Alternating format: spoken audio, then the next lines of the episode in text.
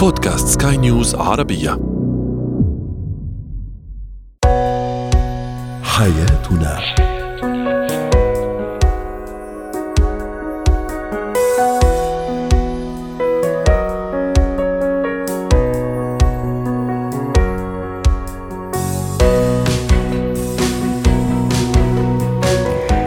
معكم آسيا البشارة أحييكم وأرحب بكم في حياتنا. نناقش فيه حياتكم بكل تفاصيلها ومختلف مجالاتها. خف الشريك من المصارحة بماضيه قبل الزواج. طرق غرس قيم الوطنية في قلوب الأطفال. وقواعد ارتداء الكمامة والقفازات الطبية. مواضيعنا اليوم في حياتنا. يمكنكم الاستماع إلينا في أي وقت ومن أي مكان عبر موقع سكاي نيوز عربية ومختلف منصات البودكاست. هو وهي ماضي الزوج أو الزوجة هل يجب المصارحة به أم أن الماضي يبقى ماضي؟ الجدل هنا ينقسم بين ثلاثة آراء. البعض يرى أن الحياة الزوجية لبنتها الأولى الصراحة المطلقة لكل ما يشكل هذا الشخص من ماضي وذكريات وأحداث سابقة. البعض الآخر يقول إن المصارحة ضرورية لكن ليست بشكل تام أو أن لا تكون بشكل تام بل بشكل جزئي وعدم الإفصاح عن كل التفاصيل خاصة تلك التي قد تمس كرامة الشريك أو تثير غيرته. فريق ثالث يرى أنه بدل النبش في الماضي لما لا يبحث الزوجان عن طريقة تجعل من الزواج علاقة أحسن من سابقتها، علاقة أقوى تستمر بنجاح وبسلام. المدافعون عن هذا الرأي يقولون أنه يجب دفن الماضي بكل أحداثه المؤلمة سواء كانت مهمة أو غير مهمة لهذا الشريك والانشغال بحاضر هذه العلاقة ومستقبل الحياة الزوجية كيف ستكون مستقبلا إذا يجد الشريك نفسه بين الخوف من المصارحة وأمان الكتمان والخيار الأنسب للشريك وماضيه. هو وهي يسعد أوقاتك الاستشارية النفسية والأسرية دكتورة إكرام خليل، كنا نتحدث عن ماضي الزوج أو الزوجة بين الخوف من المصارحة وأمان الكتمان.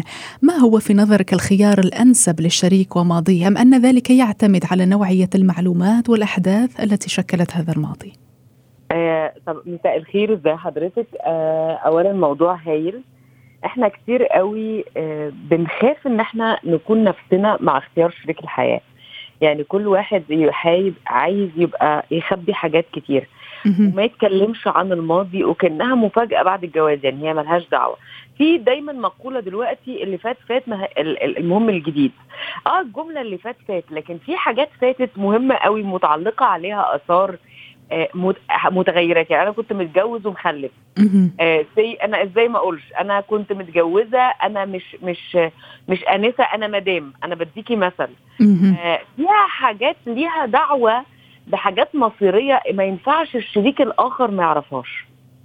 لكن إحنا المشكلة إن ردود أفعال الشركاء الراجل بالذات الشرقي لما تيجي مرأة تصرفه إنه أنا حبيت قبل كده أو أنا كنت ذو علاقة قبل كده بنتفاجئ بردود أفعال عملاقة. وكأنه آه، عندهم مغيبات إنه بيدفعوا السيدات بالذات إنه يكذبوا. المغيبات دي بتقول إنه أنا عايز واحدة بلا ماضي أنا مش عايز واحدة عملت علاقة. تبقى مثلا عمرها كبير. طب إزاي؟ يعني إزاي مش تكون الرحلة دي ما تكونش حبت أو عملت علاقة؟ وانت وأنت ممكن تكون عملت ألف علاقة. أنا مش بقول إن إحنا لازم ناخد ناس آآ آآ آآ يعني بضفاير. يعني الرجال دايما بتفكر آخد واحدة ما فيش أي حاجة في الحياة. أنا باخد واحدة اخلاقيا. هي حبت دي مشاعر. ما زي ما حبيتك ممكن تكون حبت شخص آخر. من حقها فالنهاردة أنا بخاطب المستمعين بقول لهم الشخص الآخر هو بيخبرني بالماضي بتاعه. الماضي بتاعه ده مش معناه إن هو آه إن هو إن هو كل حياته. ده جزء من حياته. ممكن يكون غلط ممكن يكون ده. فبندي مساحة من الحرية. لكن أنا كمان بتكلم مع حضرتك في فكرة. مصارحة الماضي لازم تبقى مبنية على ثلاث حاجات. إن الشخص اللي بصرحه الماضي بتاعي اللي أنا بختاره لازم يكون ناضج لازم يكون كتوم للأسرار. ثلاثة لازم أقولها إزاي؟ يعني إحنا ساعات. بنقول كلام بنختار ألفاظ أو طريقة معينة بتوضح الأمور بشكل مش مش سليم. يبقى إمتى أقول إيه وأقوله إزاي وأقوله لمين؟ ده مهم قوي وأنا بصارح الماضي. ممكن واحد يصارح الماضي مع شخص غير ناضج وغير مسؤول ويكونوا لسه داخلين على ارتباط وينفصلوا ويبهدل البنت دي أو الراجل الست دي تبهدل الراجل ده. يبقى المصارحة الماضي يبقى لازم أبقى متأكدة من هذا الشخص. ان هو ناضج نفسيا وفكريا وإن أنا هرتبط بيه وثلاثه إن هو على دراية ثقافية وفهمية إن أنا أقدر أتكلم وإنه هيحترم ويحتوي اللي بقوله. طب هتقولي لي افرض ان هو ما ما عندهوش كل الحاجات دي ومش هيحترم أكذب ما, ما أقولهوش. لا أنا هنا مش بقول بكذب أو ما أقولهوش أنا بقول لك عندي التفكير في البداية أصلا من. هذا الشخص طيب دكتورة إكرام هل نقول كل شيء؟ هل نقول كل التفاصيل؟ سواء كنا نتحدث عن علاقات آه، عاطفية في الماضي أو ربما أحداث معينة أحداث في العائلة أحداث في الطفولة هل نصارح بكل شيء أو نصارح بما قد يهم ذلك الشريك؟ اللي هم هذا الشريك. لكن أنا مثلا مامتي عندها تاريخ. آه. بابايا كان بيعمل حاجة مع ماما غلط. و- ودي- أختي عندها ماضي. هو ليه الشريك يعرف أسرار أختي وعيلتي؟ مهم. إلا إنه حاجة آه، آه، هتفرق في المجتمع اللي أنا عايشة فيه. في مجتمعات معينة يفرق معاها بعض الحاجات في الاختيارات. ده من حقه إن يعرفه. لكن لو هو مش مش هيفرق ما لا يهم هذا الآخر لأ. ما اقولش ده اسرار اسرار ده, ده حاجة مش بتاعتي كمان. دي حاجة بتاعتهم هم مش بتاعتي أنا. يعني إحنا لازم نفصل بين أسراري أنا وأسرار الآخرين بين أسرار عيلتي وبيني أنا بيننا اللي يخص عيلتي اللي هو يعرفه يخص عيلتي في حاجات شرفية مثلا بابايا دخل السجن ده ممكن آه، بديكي مثلا بديكي. ذنب أقصى حاجة قتل مثلا. حاجات اللي فيها حاجات تفيد النسب والعائلات يقول لك ليه ما قلتليش حاجة زي كده؟ لازم أقول أقول أنا عندي مشكلة آه، ممكن تسيء إلى سمعة عند عيلتك فلازم أقولها أنت عاجبك تاخدني كده أو لأ. لكن في حاجات تانية عائلية أنا مش لازم أدخله جوه المشاكل دي إن الحاجات دي ساعات بتجيب آثار جانبية جدا على فكرة. يعني أنا بدون نظرة أنا بحكي له إن أخويا زمان آه، ضربني. بيمد إيده عليا. أنا وأخويا اتصالحنا هو لما يجي يسمع ده مش هيعرف يتعامل مع أخويا مثلا. إيه، راح ياخذ موقف. ده ياخد موقف. الأمر ده لا يخصه ده حاجة بتاعتي. إلا إن أنا عندي مشاعر سلبية بحب حبيت هذا الشخص جدا وعايزة أنفتح فيه عاطفيا it's okay لكن أنا مشاعري أو أسرار عيلتي أنا بحط عليها شوية. إنه مش كل شيء أو أتكلم فيه. طيب. ان ان نعم دكتورة إكرام تحدثي أن معظم الآراء في مجتمعنا ترى أن الماضي يقلب الحياة الزوجية وربما أو قد يضعها على نار هادئة من الشكوك. لماذا ليس هناك تصالح مع الماضي وتقبل له كيفما كان من طرفين لأنه أحيانا دكتورة قد يكون الشخص الذي يحمل هذا الماضي غير متصالح مع نفسه أولا. بصي إحنا لازم نعرف إن الماضي ده حاضر ولا لأ. يعني. كان شخص قال لي أنا آه، كنت كثير العلاقات وده من حق ال- الزوجه أو ده ان يتقال لها. لكن ده ماضي. هي بقى تيجي تمسك له الذله إحنا عندنا مشكلة عميقة جدا في مجتمعنا الشرقي. المجتمع إنه إيه؟ إن إحنا لما نيجي نتخانق نمسك لبعض الزلات اللي إحنا. قلناها لبعض. و... و... ونعتبر الشخص اللي بيشاركني ده إنه بيقول لي إن ده أنا بقول أي حد قال لي حاجة عن حياته اللي فاتت ده كنز دي جوهرة. فتح قلبه وقال لي من فضلك إكرام خدي الجوهرة دي ان ده سر من أسراري أنا بأتمك عليه. نعم. طيب دكتورة إكرام في أقل من دقيقة لنختم لو سمحتي نظرا لضيق الوقت. إذا اكتشف الشخص بالصدفة علاقات سابقة وماضي يخص شريكه وأحداث معينة كان يجب آه، أن أن يقولها هل يجب أن يعترف له بذلك يواجهه أم أن يت- أن يتجاهل الموضوع ما دام لن يؤثر على العلاقة بأي شكل من الأشكال؟ لا يواجه لو هو كان بيكذب. يواجه لو بيكذب أو العلاقات دي مستمرة. أو لسه شبه يعني مش مستمرة حتى إنها تداعبه من بعيد. يواجه. لكن ده ماضي خالص وانتهى ومش مأثرة على حياة هذا الشخص يقفلها وما يجيبش سيرتها جميل. شكرا جزيلا لك استشارية والاستشارية النفسية والأسرية الدكتورة إكرام خليل.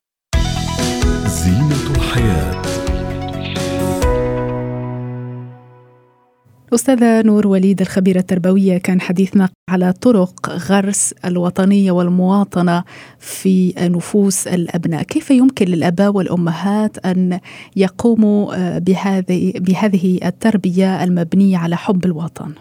الطفل بيشعر بالانتماء والسعادة بس يشوف إنه بيقدر آه، آه، يلعب ويروح على المدرسة نفسها نفس بتعطي تحفيز على الوطن اللي عاش فيه من تقدير وبين تطور وبناء.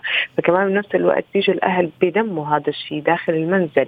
بيصير في حوارات وبيصير في نقاش وبيصير بيحكوا قصصهم القديمة عن أجدادهم. فهاي الوطنية بحد ذاتها بتبني طفل صالح يحب للدولة ويعطي إنها إنه تقدير ومسؤولية إنه يكبر يرجع هذا الشيء اللي عاشه بأمان لأنه إذا بيقدر الطفل ليكبر يستوعب إنه الدولة اللي عاش فيها دول أخرى ما قدرت تعطيه أكثر من اللي شافه بطفولته. ففي مثل أفريقي كثير بحبه بقول لك الطفل الذي لا تحضنه القرية يحرقها ليشعرها بدفئها. فالطفل إذا أعطيناه من الصغر من الصغر الحب والإهتمام والانتماء والسعادة وكيف الدولة أعطته أحسن المدارس والمستشفيات والرعاية الكاملة فرح يكبر ويعطيها الدعم والتطور الكافي والمستقبل الباهر زي ما بيقولوا للمجتمع اللي عايش فيه. لا شك في ذلك. طيب أستاذة نور إذا كان الطفل آه، أبوه وأمه من وطنين مختلفين من بلدين مختلفين كيف يمكن أن ننمي في هذا الطفل حب آه،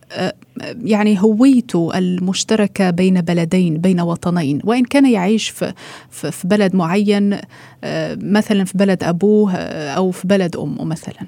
حتى ممكن تلاقي أم وأب بجنسيتين مختلفتين وعايشين بدولة ثالثة. وبالتالي نتحدث عن ثلاث أوطان. آه حابة أقول لك إن الأطفال من صغرهم هم أذكياء جدا بيقدروا يتعلموا أكثر من لغة أكثر من عادات وتقاليد. هذا بيرجع للأم إذا الأم حافظة على هويتها والأب حافظ على هويته.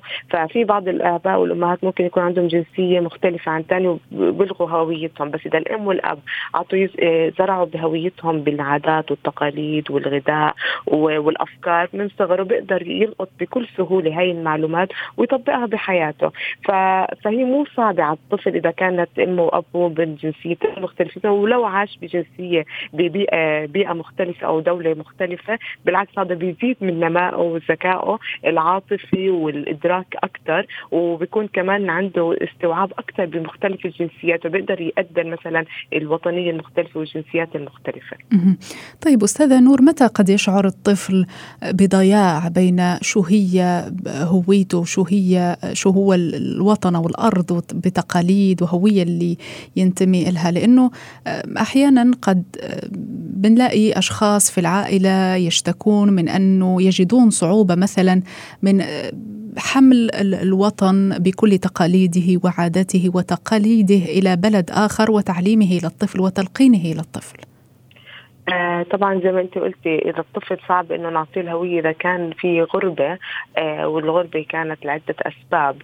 آه فبس نحكي إنه أكثر إنه الأهل هون لازم يسعوا إنه يدوروا على بعض المؤسسات اللي بتكون نفس زي ما بيقولوا الرابطة آه الرابطة الوطنية لدولة معينة بتكون آه إذا كانوا مغتربين. فهي الرابطة إذا كان في آه استمرار في اللقاء الأسبوعي زي ما بيقولوا أو الشهري أو كمان فترات الأعياد الوطنية أو الأعياد الدينية. هيك إحنا بنزرع للطفل إنه لو كنت أنت بعيد عن دولتك أو عن وطنك بس أنت في اسس لازم تعملها ولازم تتعلمها باستمرار. الاهل إنه الطفل يكون متواجد في هاي المناسبات وبالعادات وهي التقاليد ويغرزوها حتى بالبيت؟ أبسطها ممكن يكون بدولة غربية وإجا رمضان. فينا إحنا نحتفل برمضان مثلا. أو العيد الوطني لابد إنه نحتفل بعيد الوطني داخل بيته.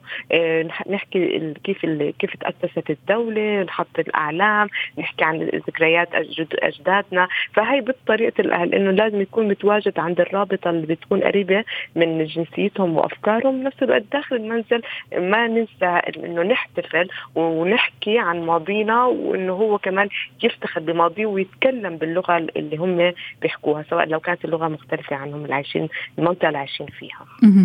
طيب أستاذة نور لنختم ما هي النصائح التي تودين توجيهها إلى الأباء والأمهات فيما يخص هذا الموضوع موضوع آه، تعليم أو تلقين قيم الوطنية للطفل. آه بنصحهم إنه خلينا نقول لو كانوا زي ما حكينا عايشين ببلدهم أهم شيء لازم سواء ببلدهم أو هاي لازم كل فترة يحكوا عن جمال البلد وشو فيها معالم آه معالم حلوة قديمة وحديثة وتطورها الموجود الحالي شو اللي عملت كان من الماضي ومن الحاضر وشو المستقبل.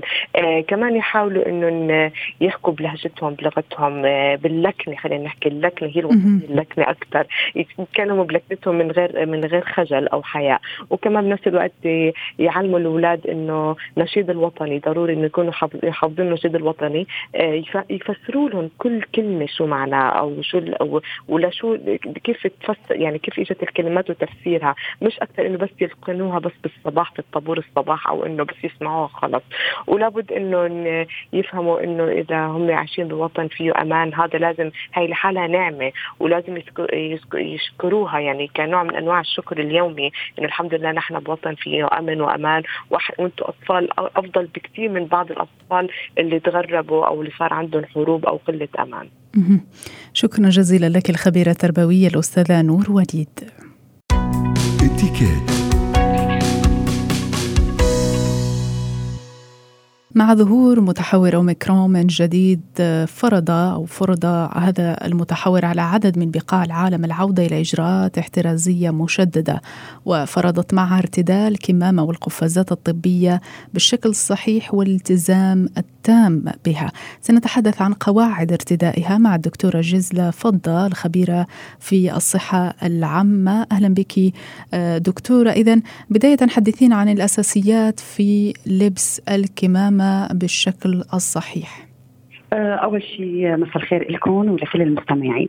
هلا طبعا آه، نحن فعلا ب آه، لساتنا بظل جائحة كورونا وعم نشوف متحورات جديدة ف طبعا أكيد الفاكسين اللقاحات هي عم تقدم لنا الحماية الكبيرة لكن نحن بدنا نضل ناخذ باعتبارنا الاستمرار في أخذ كل الإجراءات الوقائية اللي اعتدنا إنه ناخذها منذ بداية الوباء طبعا.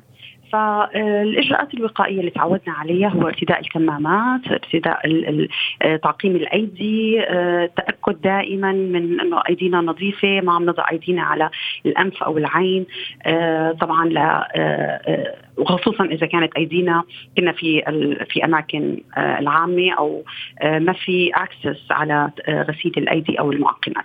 هلأ بالنسبة لارتداء الكمامات نحن طبعا موضوع ال ال خلينا نقول ال false security إنه أحيانا بنقول إنه أنا واضعة الكمامة خلص هي الكمامة بتحميني 100% في قواعد لارتداء الكمامات أول شيء الكمامات وقت بنقول كمامة تستخدم مرة واحدة يجب استخدامها مرة واحدة. يعني أنا الكمامات ال disposable خلينا نحكي أول شيء عنهم. الكمامات ال disposable ما بنستخدمها طبعا أكثر من مرة. okay؟ لأنه هي الكمامة أول شيء نحن عم نزيلها نقيمها عن أوجهنا نحطها على أسطح نرجع نرتديها مرة أخرى. مرة ثانية نعم. طبعا فنحن ما ضامنين إنه الأسطح اللي نحن عم نضع عليها أو حتى أيدينا اللي عم نقيم الكمامة أو نضعها تكون أيدينا نظيفة. كثير بشوف أنا أحيانا خلينا نقول مثلا نحن وين عم طبعا وقت ما عم نكون بأماكن مغلقة في المولات حتى في ال في ال في الأماكن العامة حتى الاوتدورز خليني أقول. نحن عم نضع الكمامة لكن أنا اللي بلاحظه إنه في المطاعم آه الكمامة ممكن أنه تكون موجودة على الطاولة تمام؟ نعم. آه موجودة على الطاولة والطاولة هي عبارة عن سطح والسطح غير مضمون أنه ما نوع الفيروسات اللي تكون على هذه الأسطح. آه خصوصا هلا نحن بمواسم أعياد آه مواسم سفر. عطل نعم. طبعا مواسم عطل. فوجود هاي وضع هاي الكمامة بهي الطريقة خطأ شائع وخطأ ممكن إنه يؤذي. أنا مو الموضوع إني أنا أرتدي الكمامة الموضوع إنه حافظ هذه الكمامة تكون فعلا ملا بؤره تلوث أنا أضعها على وجهي وأكون معرضة إلى المرض مرة أخرى. طيب ماذا عن الأشخاص الذين يلبسون نظارات دكتورة؟ يعني أحيانا يجدون صعوبة في لبس الكمامة مع النظارة في في نفس الوقت كيف يمكن أن يتفادوا يعني ضباب الذي يحصل للنظارة؟ هلا آه نحن آه أنا شخصيا برتدي الكمامة والنظارة مع بعض ما عانيت آه, آه، بجوز مثلا أحيانا آه فقط إذا كنت انت آه في السيارة آه بوضع التكييف آه مثلا خرج شخص من السيارة صار في ممكن يصير في ضبابيه على لكن وضع الكمامة ممكن. أنا حافظ على وضع.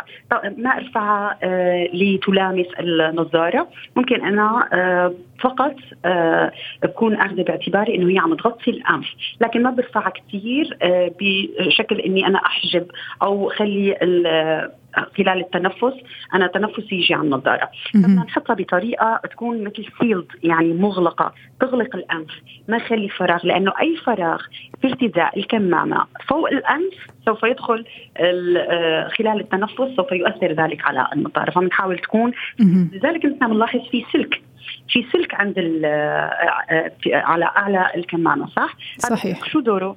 يجب تثبيته. طبعا تثبيته ونعمله سيلد وإغلاقه بشكل محكم بشكل إنه أنا ما يصل نفسي على النظارة ويأثر. طيب دكتورة لمن تسبب لهم الكمامة الطبية آه، نوع من الحساسية كيف يمكن أن يتفادوا هذا الموضوع؟ هلا طبعا آه، في أنواع من الكمامات، آه، الكمامات الطبية التي ينصح أنه يستخدموها في أماكن الرعاية الطبية. آه، هلا في أشخاص ممكن أنه تستخدم الكمامات القماشيه تمام؟ آه طبعا كون عندهم حساسية أو آه من الكمامات العادية أو هيك. هلأ نحن آه رح نقول إنه حتى بالنسبة لارتداء الأشخاص اللي عندهم حساسية وبيرتدوا هدول الكمامات القماشية تكون قطنية يعني قطنية آه لا تسبب حساسية في الوجه. يجب أيضا هاي الكمامة آه كل استخدام يجب غسلها وتعقيمها.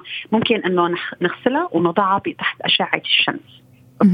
ففي آه، هؤلاء الذين يتعرضوا إلى حساسية من هذه الكمامات الطبية وممكن أنه يرصدوا الكمامات القماشية يجب آه، آه، أن تستخدم يعني يجب أن نغسلها بعد كل استخدام ولا نستخدمها لفترات طويلة. طبعا حسب الفريكونسي حسب كم مرة تكرار استخدامها.